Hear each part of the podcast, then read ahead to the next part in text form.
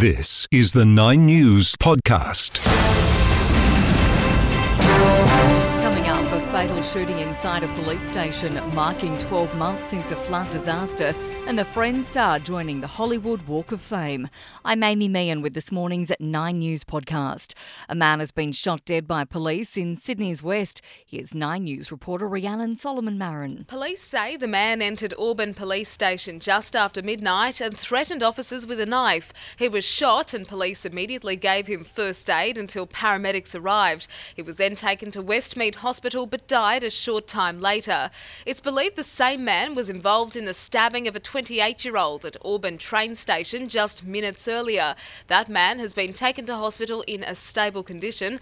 A critical incident investigation is underway. In Sydney, Rhiannon Solomon Marin, 9 News. Australia's largest cold chain refrigeration logistics company has gone bust, throwing the jobs of 1,500 workers under a cloud. Scott's Refrigerated Logistics, which supplies major supermarkets, has been placed into receivership.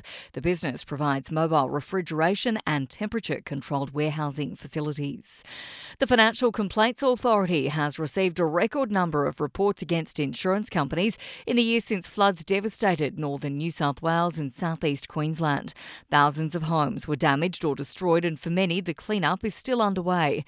Australian Financial Complaints Authority lead ombudsman Emma Curtis says her team has received more than 2,000 complaints. This is the largest inflow of general insurance complaints that we've seen since AFCA started four years ago. So it's bigger than what we saw during COVID when we had a spike in travel insurance complaints, as you can imagine. Yep. We've seen a 65% rise in general insurance complaints for the financial year to date.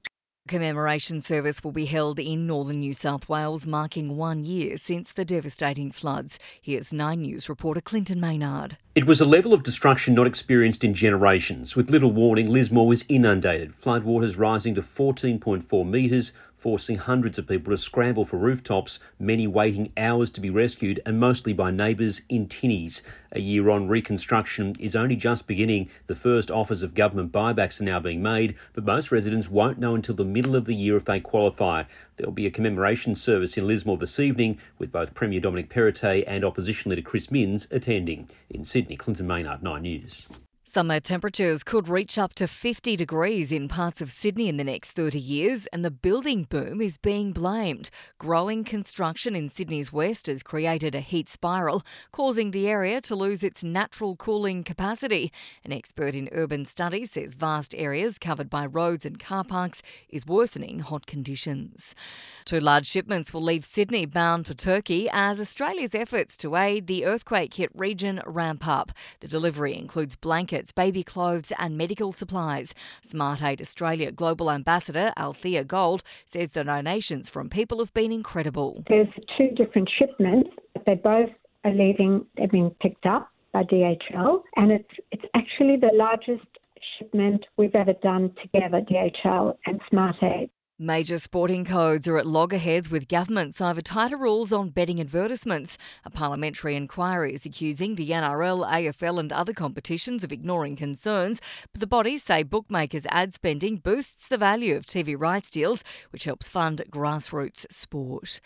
Friends star Courteney Cox is joining an illustrious group as she gets a star on the Hollywood Walk of Fame. Here's Nine News US correspondent Jonathan Kersley. Courteney Cox made Monica a household character in the hit TV show that ran for 10 years, and this morning, Friends star will be the 2,750th person to have their name placed on Hollywood's Walk of Fame.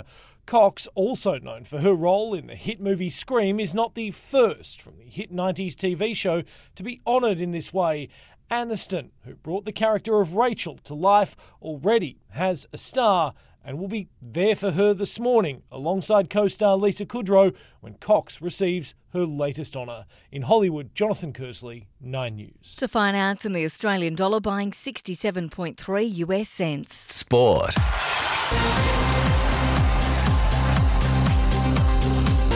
Four members of Australia's Women's T20 World Cup winning squad have been named in the most valuable team. Player of the tournament, Ashleigh Gardner, is joined by Alyssa Healy, Darcie Brown, and Megan Schutt.